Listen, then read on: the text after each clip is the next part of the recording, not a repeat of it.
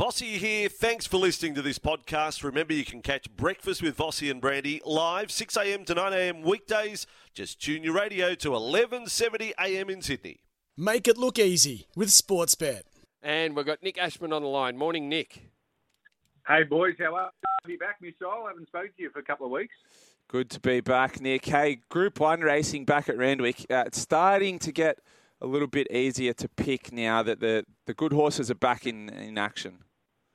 Yeah, that's right. We've got the Verry Elleegant stakes on Saturday, which is the first year that this race has been run under this name, previously known as the Chipping Norton Stakes, and uh, it's named after her. She obviously passed away recently. Mm. Uh, she won the 2021 Melbourne Cup, and she won the Caulfield Cup the year before that, amongst a host of other uh, major Group One races. And it's her stablemate, Fangirl, who uh, got tongues wagging with her first up victory in the Apollo Stakes a couple of weeks ago. She's the $1.50 favourite, guys. And if you look at the, the sectional times that this mare's starting to run as she's become an older horse, uh, I wouldn't be surprised if she remains unbeaten this autumn and wins everything almost Winx like if you if you can imagine it right the way through to the premier state, uh, race of the autumn, the Queen Elizabeth Stakes. So Fangirl's a dollar fifty favourite. Think It Over is seven bucks and just fine seven fifty with Buckaroo, the only other runner under uh, uh, under double figure odds at nine dollars. But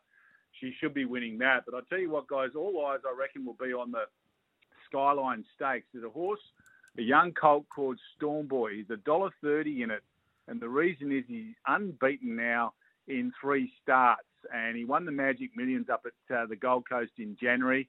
He's running times that we don't see from two-year-olds. He had a trial recently out at Randwick. He ran a faster time than some of the best older sprinters in the country. Mm. Uh, he's just been sold to Coolmore, and providing he wins on Saturday and wins the Golden Slipper, they'll pay the owners of that horse $50 million or around $50 million for Storm Boys. So Jeez. he's expected to go out and obliterate them this weekend and then go on and win the Golden Slipper. And there's a chance he might even then go and do the two year old Triple Crown. He's probably the most exciting two-year-old we've seen in probably decades, I'd say. He's an unbelievable hulking presence when you look at him out on the racetrack. And he's something to go and have a look at at Rose Hill if you've got nothing to do this weekend. Beautiful. What's he so, paying? Sorry, What's Storm Boy paying? Storm Boy's a dollar thirty and Fangirl's a dollar fifty. So quick mathematics tells you you get close to two bucks or even money mm. for the two of them winning. And you know, I can't declare anything over the line, but it looks a good bet, that one. All right, we're going to have to multi them up there, Nic. Uh, thanks for those tips. Big weekend of racing coming up. We're here for Bryden's lawyers. Unable to work due to injury or illness, contact Bryden's lawyers. Stay with us. Usman Khawaja coming up. What are you really gambling with? For free and confidential support, visit gamblinghelponline.org.au. Brandy here. Thanks for listening to this podcast. Remember, you can catch Breakfast with Vossi and Brandy live 6 a.m. to 9 a.m. weekdays. Just tune your radio into 11:70 a.m. in Sydney.